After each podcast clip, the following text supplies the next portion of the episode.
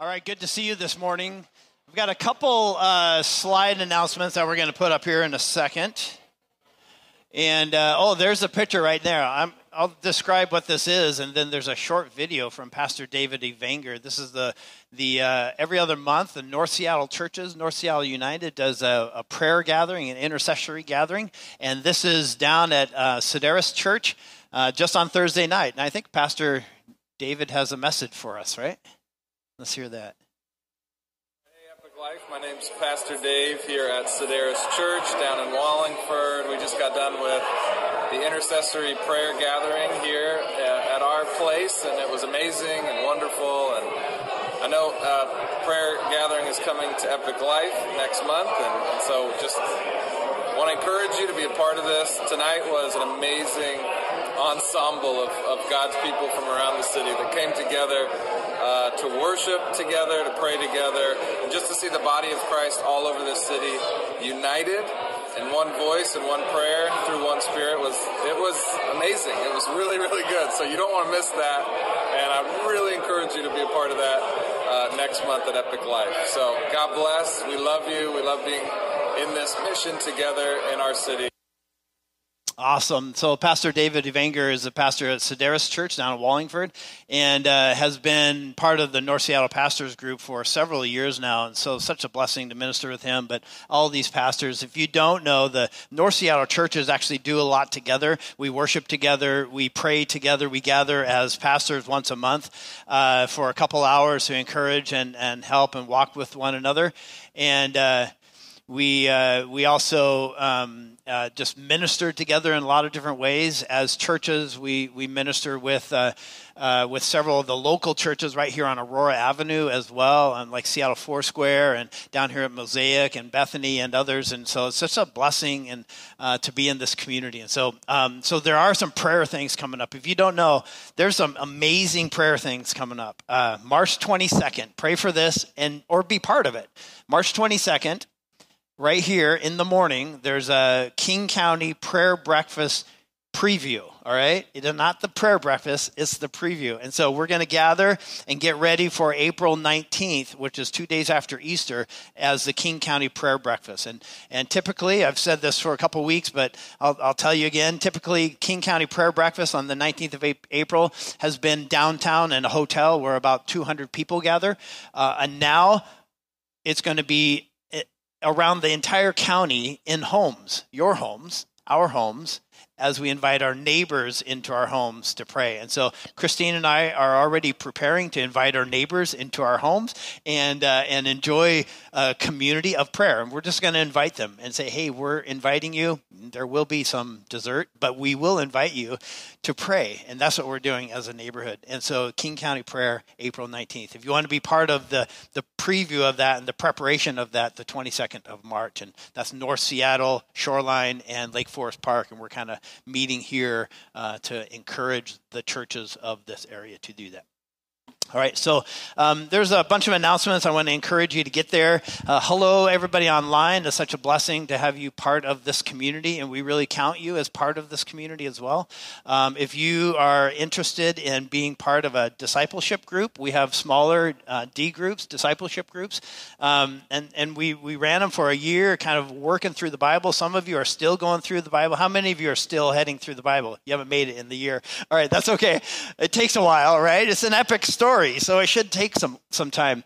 And uh, and so um, if if you have finished and you've gotten through the Bible and you want to spend some more time, there's a um, a, a uh, kind of a I guess a Bible study book, and it's called Knowing the Bible, and they're they're thin. Uh, workbooks that go through every, every, book of the Bible. And so if you go online, you look up this Knowing the Bible series, this is on Psalms, and uh, your D group can go through the Bible together. It's, it's a super a great 12 week study going through a different book. And so you can pick the book of the Bible. If you want to pick Ezra and Nehemiah right now and, and see how I'm doing on Sunday morning, you could do that and, uh, and, just spend some time. A discipleship group is a small group of usually, usually three to five. Sometimes if you're really popular like Justin, it's 12 or 15.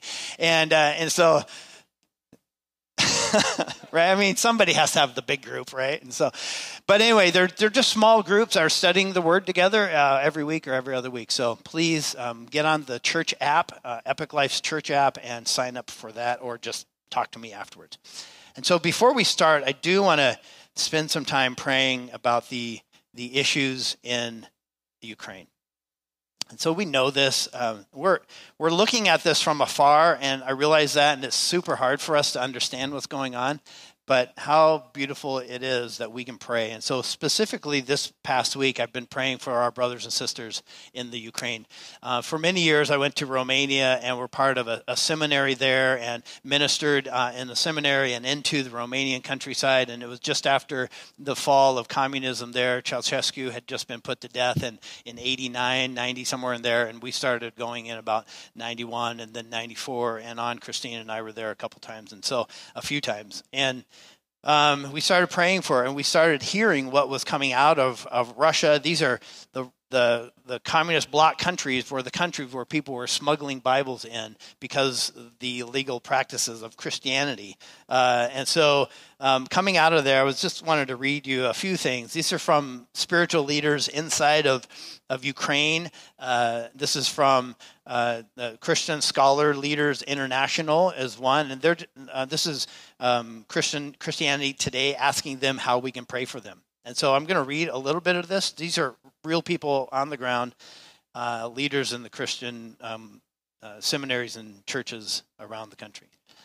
Uh, he says, I'm praying for my wife and many other wives who have refused to be evacuated while their husbands stay behind. But I'm also praying that this war will shake the conscience of humanity and the theology of the church. No longer can we um, elevate a nationalism that so often requires others to be brought low, as we see so many Christians adopting now in Russia as well.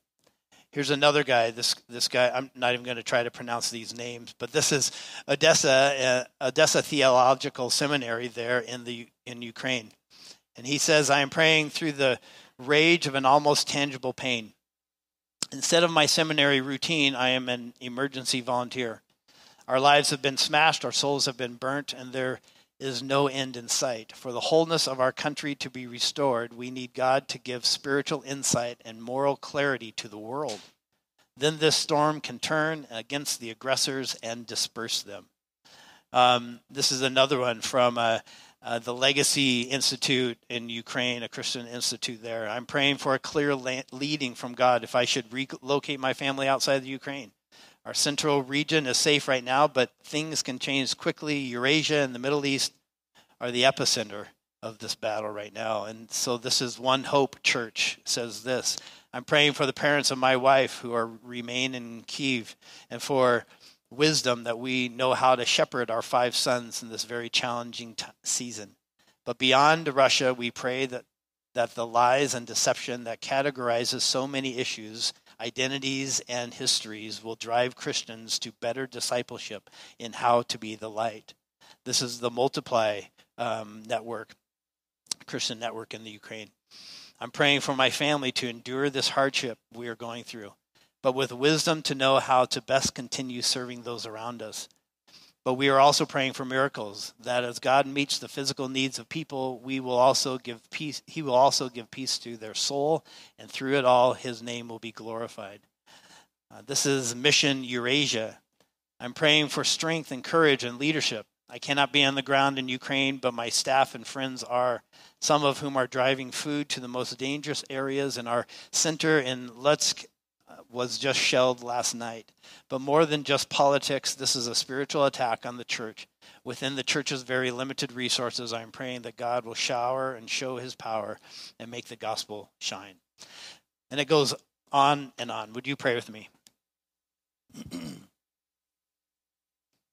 Father God, we, we are here in humility before you. Um, humility because we really don't know what's going on we we know such small reports and small pieces of of of a uh, a media that many of us don't even trust anymore.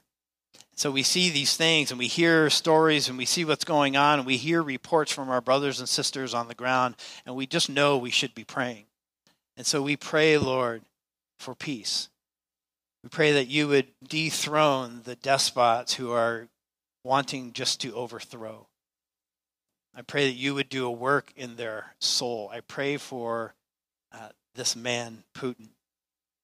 I pray that you would miraculously put Christ followers around him, that his heart would be pricked and shame would arise and a guilt would come up into his nostrils and he would his soul would be broken he would see humanity and he, his soul would be broken lord the, there's only one way that that can happen and is is if you engage with him so i pray that your spirit would do that i pray that you would break the will of the aggressors and those on the ground who are even in their aggression are confused about what's going on because they haven't been told the true story.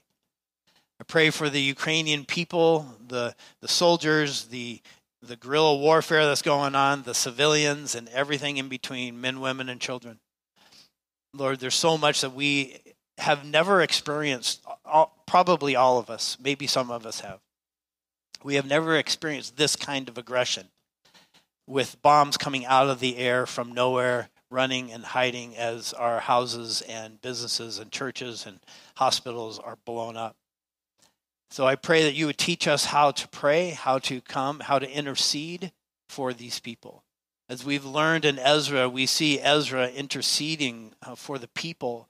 Lord, we, we see throughout the word that your, your people, your men and your women, come and intercede on behalf of others. And so we intercede on behalf of our brothers and sisters in the Ukraine.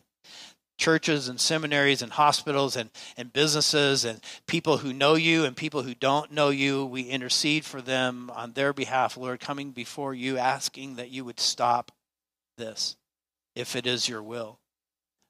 I know through pain and sorrow you bring beauty out of it. And so we just pray for your will to happen. We pray for protection against uh, for the for the innocent, Lord. Protection. I just trust you and worship you. And Lord, as a, a church in North Seattle, we can do what we're called to do here, but I pray that our minds would be also remembering brothers and sisters around the world, around this country, and around the world, as we've seen just in the last couple of years, even the hurt and the pain. And Lord, we'd be able to decipher and look through the um, the media coverage of things. We'd be able to understand, Lord, in wisdom. Help us to understand. It's so hard right now. We just need your wisdom. And Lord, this morning we need your wisdom as well. As we're gathered online and here in this space, we, we need your wisdom to hear what you have to say to the church through Ezra, an Old Testament pastor. God, would you, would you guide us this morning? Would you speak? We trust you. Um, and Lord, I also know this morning there's people here who have uh, physical ailments. And I pray that this morning you would heal some physical ailments. I see them walking through the room and limping. I see the bandages. I see the, the backaches, the heartaches, the, the bruised souls, the bruised bodies. And I pray for healing on us this morning, that we would reach out our hand and, and uh, be willing to be healed. And Lord, I pray that in your miraculous doing that you would do that. In the name of Jesus, I pray. Amen. um, well, this morning,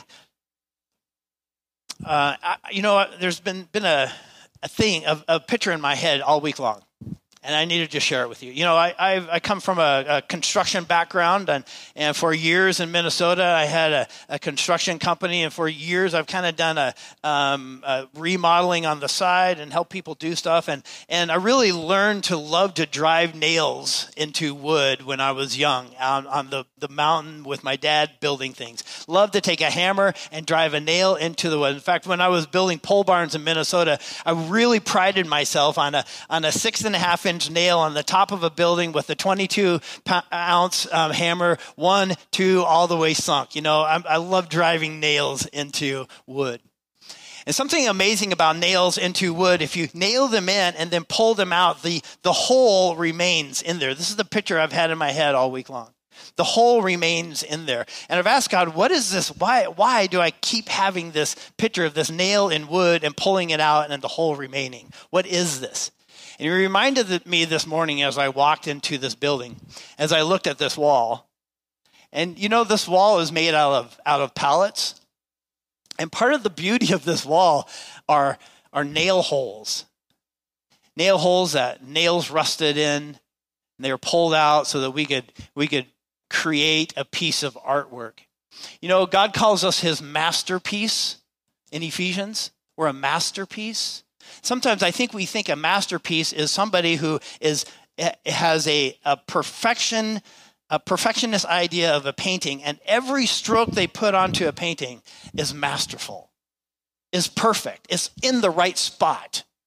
But i got to understand that probably when people are painting that every stroke is not in the right spot but they take that wrong stroke and if you listen to bob ross there are no mistakes right it's our painting. There's no mistakes. That could be a wisp of something else. And so I, I, think that's probably what, what a painting, a masterpiece is. You, you take the wrong strokes, you take the bumps, you take the, the, the goofs, the, the trips, the whatever it is, and you, you make them beautiful. And and you take all of that and in, inside of that is something of beauty. And i see this as something of beauty that these nails have been pulled out. The pain of of a nail being drive, driven into a board and then rusted and pulled out leaves something of beauty behind. And and so you look at pain and suffering in the world and it's full of of this uh these nails driven into wood. Look at somebody who you respect as an older man or woman and you see the my my grandfather, um, Tony Orab, uh, 94 when he passed away, and the the summer uh, just before he passed away, all of our family got to be there, and he was still I think he was still driving by then. I'm not sure, but but the wrinkles and the the i mean the wrinkles. I just know where i'm going. I know where i'm heading right? I mean just, the, the thick skin and the wrinkles and the, the, the worn body and the, the, the slight hunchness and the, the slight limp and the, the wearing of his skin right? The wearing of himself. There's something there that is that is incredible that you see that the, the beauty of who he is comes from from good and bad it comes from the nails in his wood, right, that have been pulled out. Beautiful. So, so I say that because I'm pretty sure it'll come into the sermon at some point. You know, throughout throughout this week, I, this is this has been a really hard sermon to write, honestly. And Christine will tell you, I've been wandering around the house trying to figure out how to write this, uh, and and and, and find myself out digging in the soil, planting something, trying to figure out how to write this. I find myself drinking coffee uh, in meetings with some of you, probably thinking over here about how am I going to write this and not engaging with you. This is a really difficult message this morning, and it's just it's just hard. The fact is, is what I've realized is the Bible just isn't simple, is it? It's just not this simple little homily that we get to get up and go, hey, here's here's three points. It's right there in the Bible. Everything's perfect, and I don't really got to say much this is not that. We're talking about Ezra. we're talking about Old Testament pastor. Uh, we're talking about Old Testament things and problems and issues. And so this just isn't simple. There's nothing about it. And I realize also that in Epic Life, because we're a super wonderfully diverse community and family, that I'm, I'm speaking with people who have never read the book of Ezra and never read the preamble to the book of Ezra. And so I can't just start assuming you know, right? Because even some of us as Christ followers, pretty much all we know of the Bible are Sunday school answers. and we build on our Sunday school answers, or we don't, and we get here as adults and we read this and we go, oh, that's in the Bible? and this week, the, we're going to go, what? That's in the Bible? and it makes it difficult. And I, my encouragement to kids and youth, especially, is that you step away from Sunday school is perfect, is really good for our kids, right? We need to have this time of, of teaching for our kids to understand it. We don't really want to tell them the full story of, of David and Goliath and the, the, the head thing, right? There's, there's more to that. We, we have to protect their innocence a little bit, but at some point, we have to realize that David indeed chopped the head off the giant. We have to indeed realize that there's more to the story. And so this morning, there's more to the story. I'm just going to read it. So this is going to be good. The Old Testament shows us the results of blessing and cursing, doesn't it? And so often we love the New Testament. We're New Testament believers. We love the New Testament. We love the Gospels. We love the parables. We love what Paul says. Well, some of it. we ignore it. But you know what? You know what the New Testament is full of? The New Testament is full of Jesus and the apostles and the letters quoting the Old Testament all the time. So it's really important for us not to throw away the Old Testament. It's really important. If, if Jesus was quoting the Old Testament, we probably should too, and we probably should learn something. So the Old Testament shows us the results of, of blessing, and it shows us the results of cursing, and then we discover that it's weaving the story of a messianic message that we're going to discover in Jesus. So when we get to Ezra, we are deep into the epic story of humanity, and it's a it's a uh, it's a deep story. You know, the Bible has a lot of blood in it the Bible has a lot of God's people doing the wrong thing and being cursed in it. We have we have examples of God's men like David and Solomon sinning, like sinning like egregiously. And the story's still in here.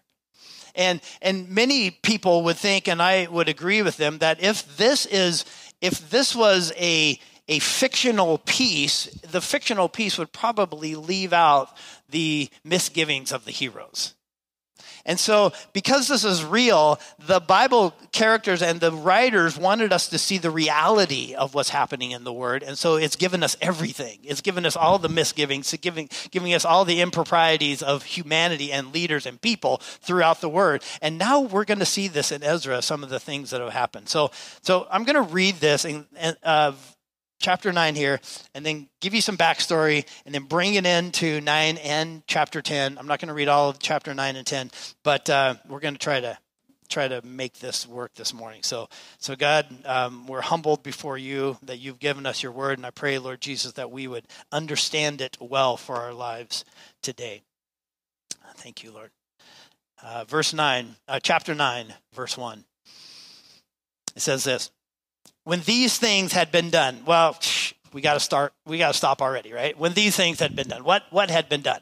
Well if we go back a little bit we know that ezra has come from uh, babylon. The exiled people had been there 70 years. Uh, 50000 of them came over with zerubbabel and they were released by the king because god worked and stirred the hearts of the king. King nebuchadnezzar uh, king uh, darius king cyrus these kings their, their hearts were shifted like god shifts water. He shifts their heart to release the people to go back to the promised land to rebuild the temple, to be part of. And so earlier on, 70 years before this, about 100 years before this, uh, about 50,000 people left Babylon, came back to Jerusalem, started building the temple, got the temple built. There was a celebration. There were some good things that happened. And then Ezra shows up last week. You're going to have to go back to last week to find out chapter 7, uh, 6 and 7 and 8, when Ezra kind of shows up, this man uh, shows up. And he's kind of a pastor. He's described as a, a scribe and a pr- priest. So he's not just a priest, he's not just a scribe. A scribe is someone who looks at the law, and at that time it was just the first five books, looks at that, writes about it, talks about it, thinks about it, and teaches about it. And as a priest, he was also doing, it seems like, some priestly duties as well. And so, so when it says when these things had been done, uh, Ezra had arrived with 1,500 people, not a, a, huge contingency of people, but about 1,500 people with a whole bunch of silver and gold from the Babylonians. And they came to, to uh, kind of set up and, and uh, Ezra came with the, the first five books. He came to teach the word of God to the people of God. He came to sit down and go, okay, you guys, there's been a division. Kind of the center of Judaism was in Babylon for a long time because the people were growing and, and multiplying there. And, and there seems to be some synagogues. It might have been when the synagogue kind of world started. Uh, and there's no temple in Babylon, but they were teaching the, the word. And so now Ezra is bringing the word to Jerusalem, where the center of Judaism would start again. And so and so that's kind of where we're, we're, coming from. The exiles came out of captivity and now they were sacrificing burnt offerings to God, and Ezra shows up. And so when these things happen, back to verse 1. When these things happened, when these things had been done, the Jewish leaders came to me. And so Ezra is talking first person here. And, uh, and this is really the, one of the first places we see the Bible writers talking in first person. And so this is a historical document, and he's just writing about what's happening. They came to me and they said, Many of the people of Israel, and even some of the priests and the Levites, have not kept themselves separate from other peoples living in the land. They have taken up the detestable practices of the Canaanites, the Hittites, the Perizzites, the Jebusites, the Ammonites, the Moabites, the Egyptians, and the Amorites. For the men of Israel have married women from these people and have taken them as wives for their sons. So the holy race has become polluted by these mixed marriages. And worse yet, the leaders and the officials have led the way in this outrage. And so I'm not going to read everything in between. We're going to jump right to chapter 10, verse 3. And It says this Let us now make a covenant with our God to divorce our pagan wives and to send them away with their children. We will follow the advice you, Ezra, you have given by the others who respect the commands of God. Let it be done according to the law of God. And we're going, wait a second. Wait, what just happened here? So you have a bunch of people, they married these wives and they fell in love with these wives from other tribes. They had children with them and they had families. And now they're coming around, they're going, you know what? We goofed.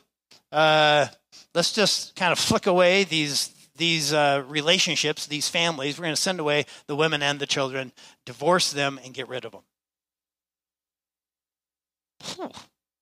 That's uh, brutal. I, I mean, wow from this side of eternity, that seems pretty, pretty hard. At an elementary glance, this seems like God is just plain cruel. What was so bad that they had to do this and be this cruel?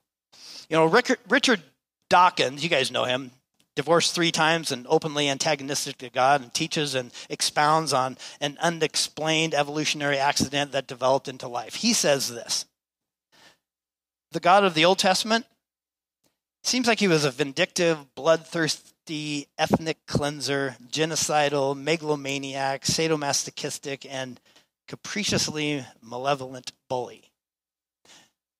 Uh, I think he was searching the dictionary for as many pejoratives as he could find, and he put them onto the God of the Old Testament. Well, he wouldn't be the first or the last who would understand God through the lens of historical miscalculations and misunderstanding and, and really sophomoric enlightenment.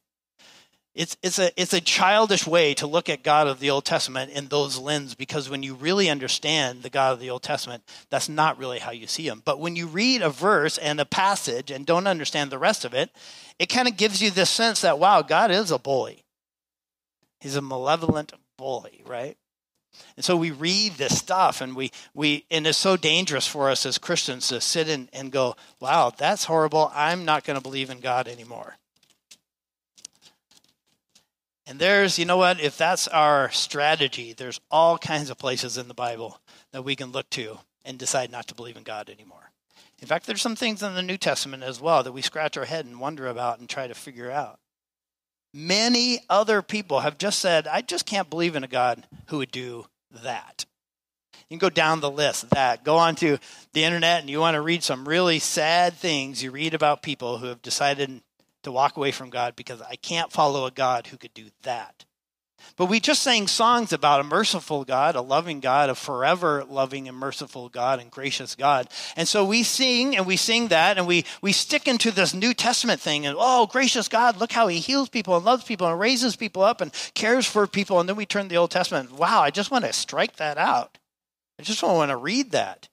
But when you really look at this in a deep way and not some, some I'm sorry, middle schoolers, but some middle school way, or or or let's let's go fifth grade way, right? Not middle school way, but some something something of of not even trying to understand as much. Let's say, right? And we decide that we're just going to read passages and not really look at the whole. We have a problem.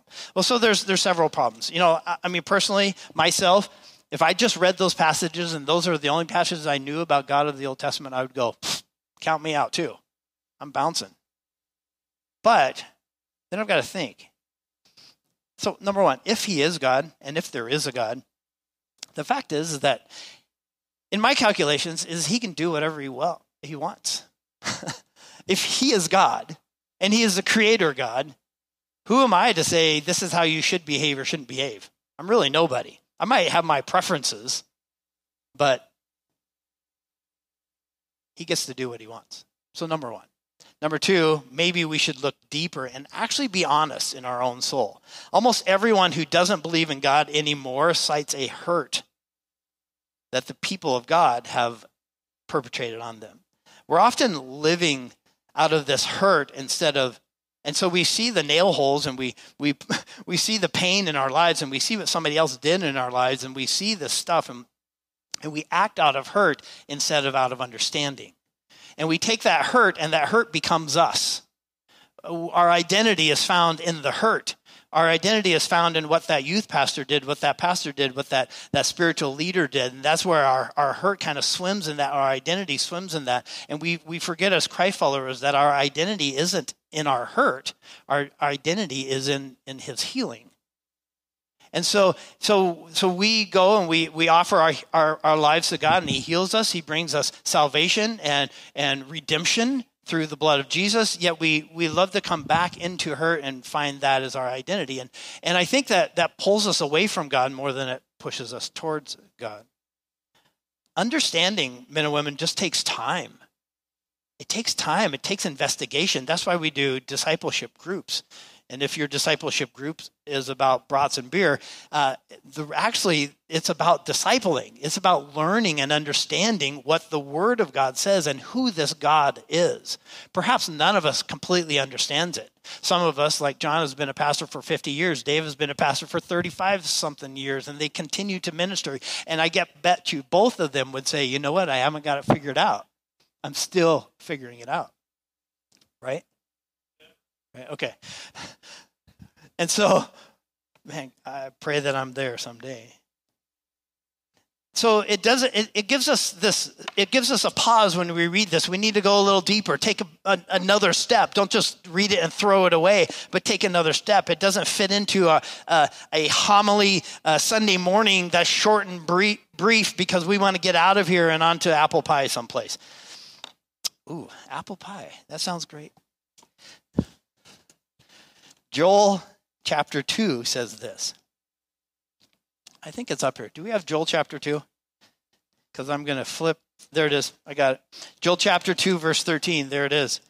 It says this Don't tear your, your clothing in your grief, or uh, don't tear your clothing in your grief. Hey, instead, actually tear your hearts instead.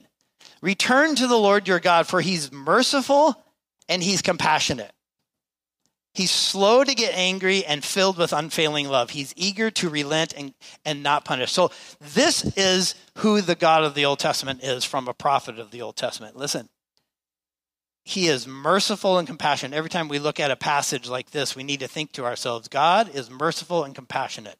Whoa, it doesn't look like it.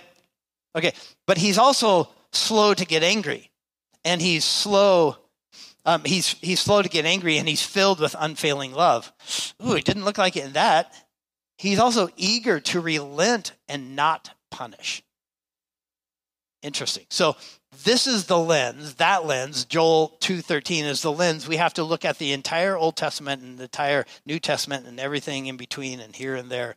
We have to look through those lenses. We have to put those lenses on and look at and understand the word of God, the God of creation, the God of the Old Testament is not what Richard Dawkins said in this shallow understanding as brilliant as he is, he goes to a shallow understanding of God, a simpleton's understanding of God. We have to look deeper and put the right lenses on to a God who wants to relent of punishment. So let's just look at history a little bit. From this side, it's always full of misunderstanding. Let's face it, it's very easy to make judgments from a distance. How many of us are guilty of that? We look in the past and we go, oh, I know what happened there. I'm going to make a judgment on that. Eh, Maybe, maybe not. It's easy for us to make judgments in the past because we're on the other side and now we're much wiser and understanding. God wants his people to be in the world, right? But not of the world. And so they should be a blessing to all nations around them. So let me read a couple passage here. This is 1 Corinthians 15, New Testament. Bring this into what Paul says about some things about being in the world and not of it. And so we're reading this, and, and the rest of this passage is talking about separating uh, the Israelites from the pagan world around them. So, 1 Corinthians, two, two passages 1 Corinthians 15, uh, verse 13. For there, that's not it. Oh, 33. Thank you. Is it up there? You guys could just read it. I'm going to read it out of the Bible. It says, Don't be fooled by those who say such things, for bad company corrupts good character. In 2 Corinthians chapter 6, it says this. You know why I read from the Word, actually the Bible, and not from that? It's because I, I can't, this is so important in our lives. And when it slips away from us to some digital media, I think we, we lose the, the text in, in a way. We can read it from there, that's okay. But listen to this. This is 2 Corinthians 6, uh, verse 14. So don't team up with those who are unbelievers. How can righteousness be part of wickedness? How can light live with darkness? We know that it can't because, right? Light stamps out darkness. What harmony can there be between Christ and the devil? In fact, how can a, a believer be a partner with an unbeliever? What union can there be between God's temple and idols? For we are the temple of the living God.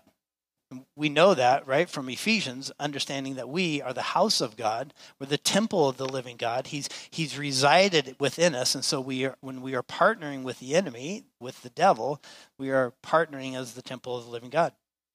He says, I will live in them and I'll walk among them. I will be their God and they will be my people. Therefore, come out from among the unbelievers and separate yourselves from them, says the Lord. Don't touch their filthy things, and I will welcome you.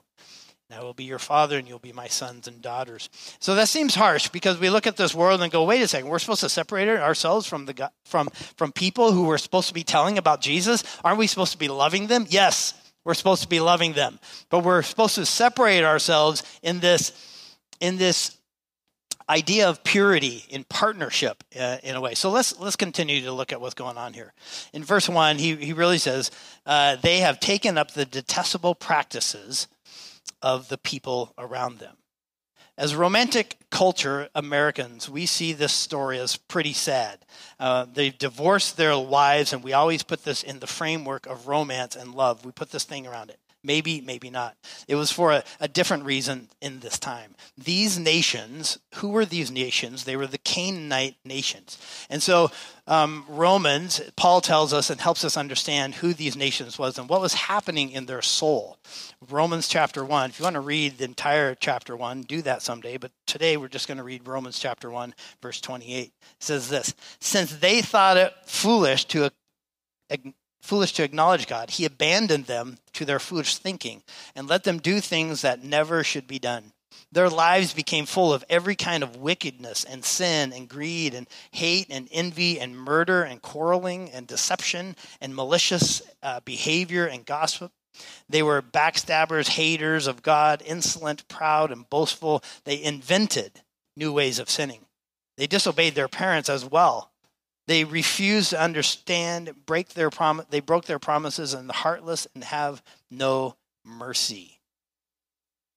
They know God's justice they know that God's justice requires that those who do these things deserve to die, yet they do them anyway. Worse yet, they encourage others to do them as well. And so we look at the, the culture here, these people, we under we start to understand some things that are happening inside it. These people are are not great people. Um, the Canaanites are are savage people. And so here, here's an idea. You guys remember, you know, the story of Noah, right? Noah, God destroyed the people because of their wickedness. And then it stops there. We don't know the wickedness. We don't know exactly what that was and who and how they were behaving. In Genesis, that's what it tells us. But here's, here's kind of some, some ideas about the Canaanites who were Sodom and Gomorrah. Before this, years before this, hundreds of years before this, there was a, a place called Sodom and Gomorrah. Ancient stories give hints about evil in Sodom strangers and travelers who came into the city, listen, they would be robbed, stripped, and held captive inside the city of wealth, city of opulence, actually. They would wander the streets, slowly starving to death, to the great amusement of the citizenry of Sodom. One account relates the visitors to Sodom were offered a bed in accordance with Middle Eastern laws of hospitality, but it was a bed of torture. Short people were stretched, tall people had their legs cut off. If a traveler had no money, he would be given bricks of gold and silver with his name on them. But in taunting, nobody would sell him bread or water, even for all that gold and silver. So the traveler would so slowly starve to death. The Sodomites gathered around the corpse and took back the gold and silver. The people in Sodom were not just evil, they were proud of being evil. Proud of it. It goes on, and other archaeological digs, give us some um, hints about the Canaanites. So Sodom and Gomorrah was in the Canaanite world. On one high place, archaeologists found several stone pillars and great numbers of jars contains, containers remains of newborn babies. When a new house was built, a child would be sacrificed and his body built into the wall alive to bring good luck to the rest of the family. Firstborn children were often sacrificed to Moloch, the great uh, giant hollow bronze image which fire was built inside. Parents would place their children on its red hot hands, and the babies would roll down into the fire. The sacrifice was invalid if a parent displayed grief, and so mothers were supposed to dance and sing. Israelites later copied this practice in the valley near Jerusalem called Gehenna. Is, I can't even read you some of the other stuff. It's, it's horrific stuff that the Canaanites were doing in worship the Canaanites were coming together as a, a huge and, and, a sexual worship as well because they believed their gods, if they, they did the right kind of thing in the temples, their gods would be pleased and there'd be a fertile land. And, and slaves would come into that realm of that, trying to keep it PG 13. This is not PG 13, it's rated R and more. Slaves and children and boys and girls would be pushed into that realm and abused to death to please the gods of the the land. I mean, these were horrific people, and our minds, I don't even think our minds can comprehend that kind of stuff. When we look at a newborn baby, there's nothing we want more than to cuddle and hold and cherish and care, right? These are horrific cultures. But God, God had compassion even on them. One of the most fascinating verses I came across a while back is in Genesis 15. Genesis 15, 16. Abraham is being talked to by God. And uh, Abraham is in the, the land of the Canaanites, and he's supposed to take the land of the Canaanites, right? But God had this to say After four generations, your descendants will return here to this land. And so God kind of promises Abraham that he's going to be gone for 400 years, his, genera- his people in Egypt. But he says, after 400, after four generations, your descendants will return here to this land. Listen, for the sins of the Amorites, the Canaanites, the people in this valley, do not yet warrant their destruction. So God, in his grace and his mercy, gave the Amorites 400 years to change their way. And then the, the people of Israel came to the door of Jericho and they were sent back out into the desert 40 more years. God gave the people of Canaan 40 more years. And we get to understand that in Jericho, this city, people are terrified of the God of Israel, yet they refuse to turn, just like Romans said. They know God, they know the destruction that comes because of rebelling against God, yet they refuse to turn, except for one person, Rahab. And so God, throughout, is this merciful God who wants to bring people back, who repents and, and relents of, of uh, destruction over and over and over. And the God we see in the Bible is a merciful God. 400 years of trying and hoping that these, these people stop their wicked way. And so the Israelites would come into the, the country and they would try to wipe out everybody or send them away. And so the, the order was get rid of them out of the land or kill them all. God, though, is a God of patience. And this is a horrific stench that was coming up to his nostrils. In fact, there's a passage that says the people of Canaan, that the land was so um, overwhelmed by the blood that the land was trying to vomit them out. The land itself was trying to get rid of the people of Canaan. Interesting. So, history tells the story of a creator who creates us, humans who rebel over and over and over. Yet there is a redemption story inside of this that leaves us with amazing hope. At the end of this, we'll see more of that. So at the beginning of this passage, we see this report that came up uh, in, in chapter 9, this report that came up that the people came to, to, uh, to Ezra saying, hey, men of Israel have married women. They've taken on the, the practices, the detestable practices of the Canaanites. And it wasn't just about marrying them, it was taking on the detestable practices of the Canaanites. Can I just tell you, do you remember a guy named Solomon? Wisest man on earth, discerning, understood things.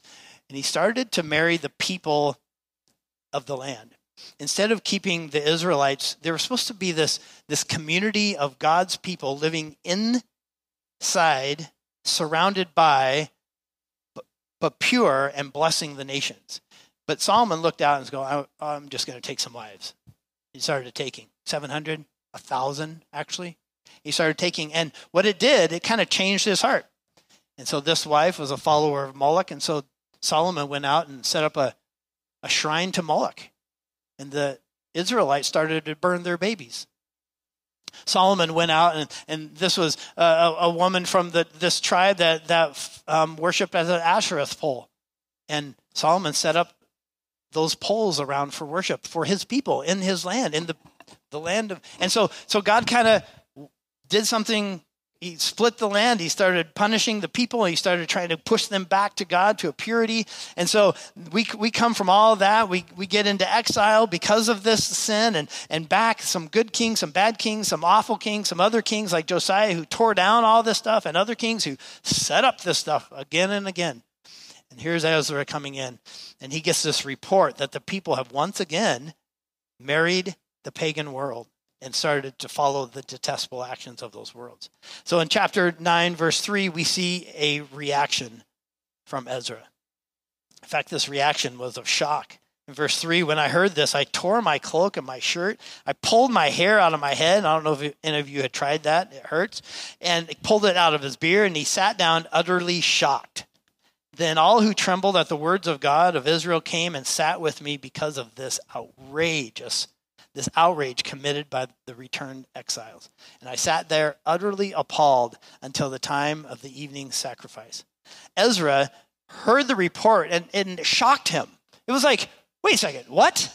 I thought I thought we had this all together. What's going on here? Why? Why? And I think he, he was a little bit naive that everybody was following the rules and and were in fact just days before, just days before, they sacrificed a sin offering all the people, all the Levites, all the priests came together and sacrificed a sin offering, and now they were following right back into sin. In fact, they sacrificed that sin offering while they were sinning. Don't we do that often? We come before God and plead, and please forgive me for this and that, and I'm thinking about what I'm about to do. We come to God in this space, and he was shocked, and he couldn't believe this. I have been shocked by believers I've been shocked this past couple years by religious leaders who have done atrocious things as they lead and they abuse. It shocks me. I don't know why it shocks me. They're humans, depraved, and uh, it, it shocks. And, and I want to I want to punch them in the face. Later on in Jeremiah, that's exactly what he does. Here he is, shocked. He was appalled and appalled um, being appalled was the right response. You know, re- when rebellion stops affecting us, we're beginning to be accustomed to the things that the enemy of the enemy, the ways of the enemy. We we need to pray that that things still shock us. That when when the enemy moves and somebody of, of godly character does something of sin, it should shock us. So in chapter nine, verse five, we see we see this this uh, re- reaction, and now we see Ezra respond. At the time of the sacrifice, I stood up from where I had been sitting, and I sat in mourning now with my clothes torn. I fell to my knees, and I lifted my hands to the Lord my God, and I prayed, Oh my God, I am utterly ashamed. I blush to even come before you and lift my face to you, for our sins have piled higher than our heads, and our guilt has reached to the heavens. And from the days of our ancestors until now, we have been steeped in sin. And he goes on to this prayer of shame and guilt and re- re- reminding himself and the people who were gathered around him, look at our shame. He was blushing to even come before God, utterly ashamed. We have this understanding that shame is a bad thing and guilt is a bad thing, and we should not be shameful about anything. And I think that perhaps shame can be a good thing in our lives as well as a bad thing, and we need to decipher what that is. The enemy uses shame and guilt to drive us away from God. The Spirit uses shame and guilt to draw us close to God. And we need to discern that as people of God about what God is doing in our lives, remembering that He's a merciful God. And when we feel shame, He's drawing us close to Him so that healing can happen and we can understand who we are. You know, guilt is an objective reality of being liable to punishment because of an agreed upon law that we broke. That's guilt. Shame is a subjective feeling. Guilt is an objective reality. Shame is an, a subjective feeling of worthlessness because we don't meet some kind of standard of righteousness. So both actually can be life giving and both can be crippling. But if we know who we are in Christ, both can be life giving. So think about the shame thing. It's something that C.S. Lewis talked a lot about. Is shame is like, where did this come from? Shame is not an evolutionary standard. It can't be. There's nothing that came about from the time that we were uh, swimming as tadpoles to now that we created the shame thing. It, it, it's something spiritual. It's something spiritual that every society on earth has a has a place of shame that I should be better than I I shouldn't do that to that person. I shouldn't take that person's wife. I shouldn't I shouldn't take that person's life. I shouldn't steal from that person. There's a and when I do it, I feel bad about it. There's something good about feeling bad about doing something wrong. Shame is based in a spiritual morality, a higher calling instituted by someone other than man. Shame is a painful emotion that, that is caused by a consciousness of guilt, right? It's the shameful emotion caused by the consciousness of guilt, failure, or impropriety that has a halted, it stops us. It has this halting effect on us. Shame should stop us. So we can take shame too far. And if we don't understand who we are, shame becomes something that cripples us. Shame can be very good for us to steer us in the right direction, it protects us even. But if we're not secure in who we are in Christ, it will cripple us and destroy us. The enemy will then use shame to encourage us to hide or fight. The shame that we feel can be that is something God's given to us to feel like I need to stop this. I need to pause. I need to quit doing this. This is something from God, and it can turn us back into life and life giving. And when we feel a shame that's crippling us, you can be confident that that shame is from the enemy. That is Him trying to destroy you, trying to steal and kill and destroy you. I've heard this often from people. I don't feel any shame. I'm my own man and I can do whatever I want. It's just a representative of a calloused heart. And callousness destroys us.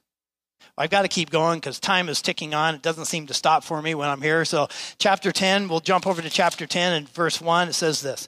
This is this is repentance. We had this this response and now there's a repentance. The response was was pleading for god. Oh there's another part of this response i just got to mention a little bit. Part of the response was ezra saying we have sinned. And he took this as a pastor as a spiritual leader of the people. He, he kneels before god and he says that we have sinned. We have done this. And he takes this posture of going i want to i want to pull all of us in. It's not him going um, hey, God, I've sinned, punish me. He's going, we have sinned as a community and we know better as a community. And so I want to just say, in, in light of the last two years, there's actually been a lot of this conversation in the last two years that, that there's a, a collective um, response. There should be a collective response to abuses of the past, which I really believe there is. The problem with it is, is that it's hard for us to know who we're responsible for because of of the wide breadth of the past. He can say this because this is the Jewish nation, and the Jewish nation was supposed to be pure, and it was, they knew the law. All right? So when I have Christ followers who are going against the law of God, uh, going against loving others and loving God as themselves, I can I can kind of understand that I need to take responsibility and come into this thing and praying before God like we need to take responsibility for this. Church, we need to take responsibility for this and figure out what happened and why this has happened. Let's repent before God. It's a little harder to do that with with cultures and peoples that I don't even know and don't, they don't know the rules to. But there is a, a truth in here about repentance and coming before God as a spiritual leader. We have sinned before you, God. Help us to move forward in this. And what it does is keep me from being on the sideline and pointing fingers. Ah, you've sinned. Not me, but you've sinned. And I admit that this is a it's a sticky spot because we don't know exactly where to fit in, how we fit in to this. But I'm okay with wrestling with that as well. So, verse 1 of chapter 10 While Ezra prayed and made his confession, in weeping and lying face down on the ground in front of the temple of God, a very large crowd of people from Israel, men, women, and children, gathered and wept bitterly with him. Ezra was a leader, and the people joined in with Ezra in repenting.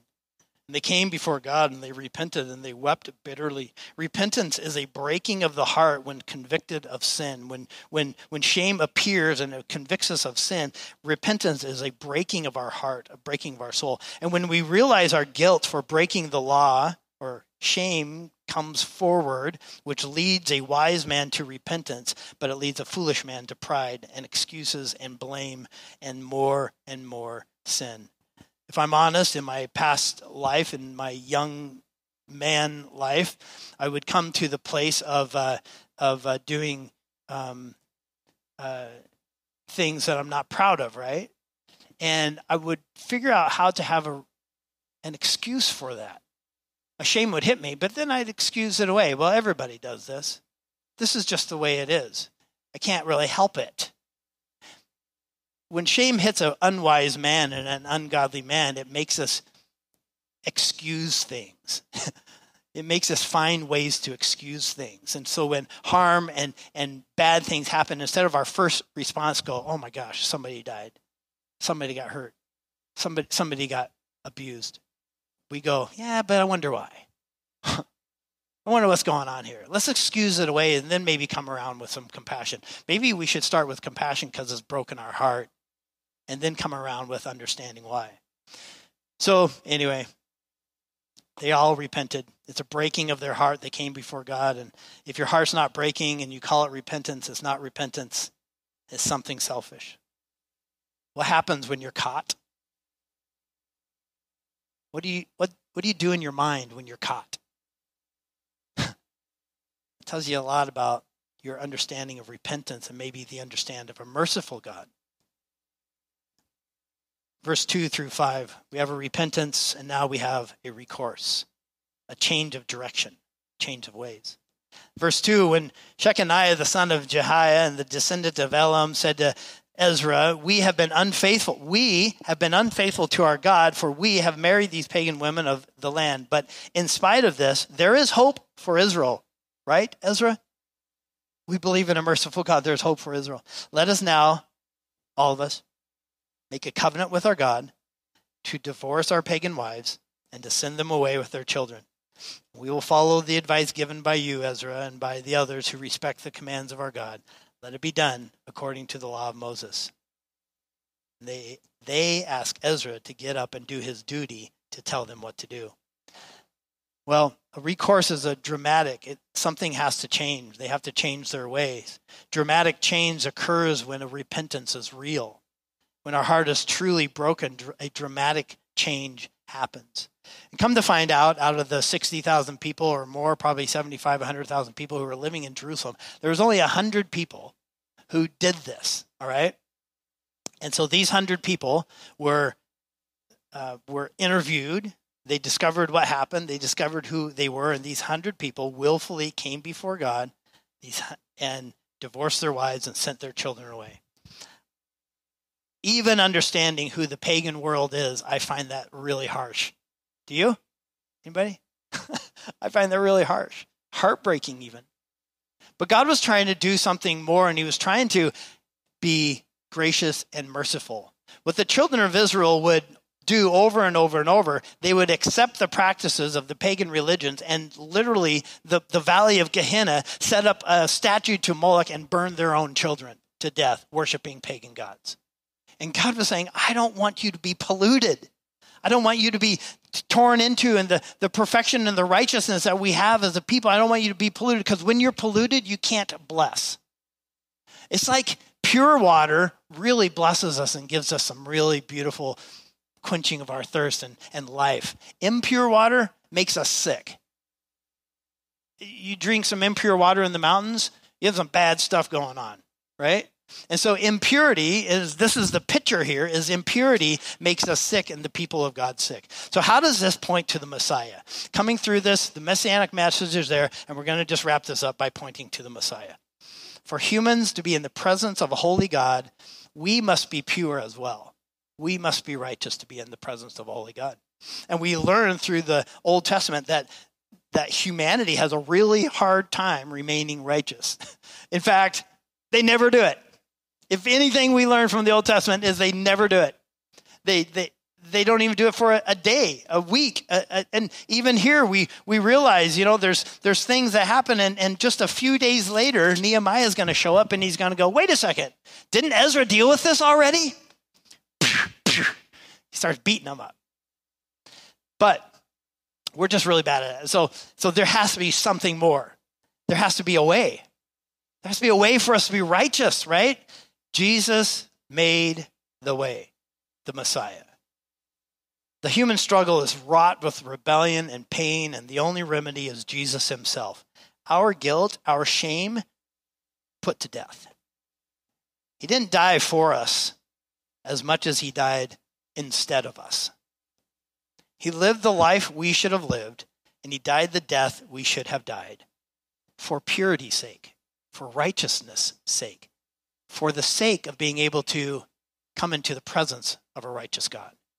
A righteous God cannot be in the presence of impurity. And so, for the people of God to be in the presence of God, it required sacrifices and sin sacrifices and all this stuff. And, and it required a weekly thing, a daily thing, because the people kept.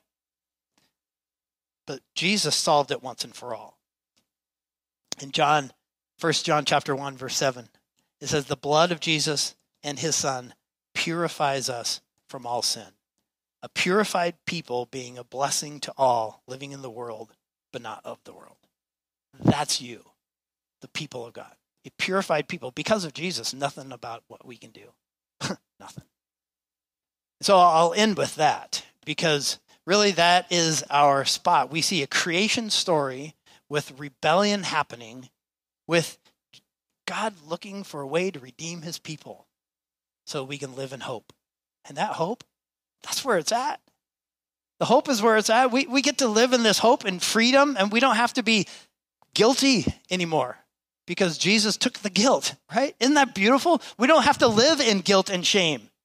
We can allow it to push us, halt us, stop us, but we don't need to live in it because Jesus took that upon his own shoulders and put it to death and rose again on the third day. Easter's coming, and it's going to be a beautiful celebration where we're going to celebrate the, the resurrection of the King so we would have an amazing hope for eternal life. Let's pray.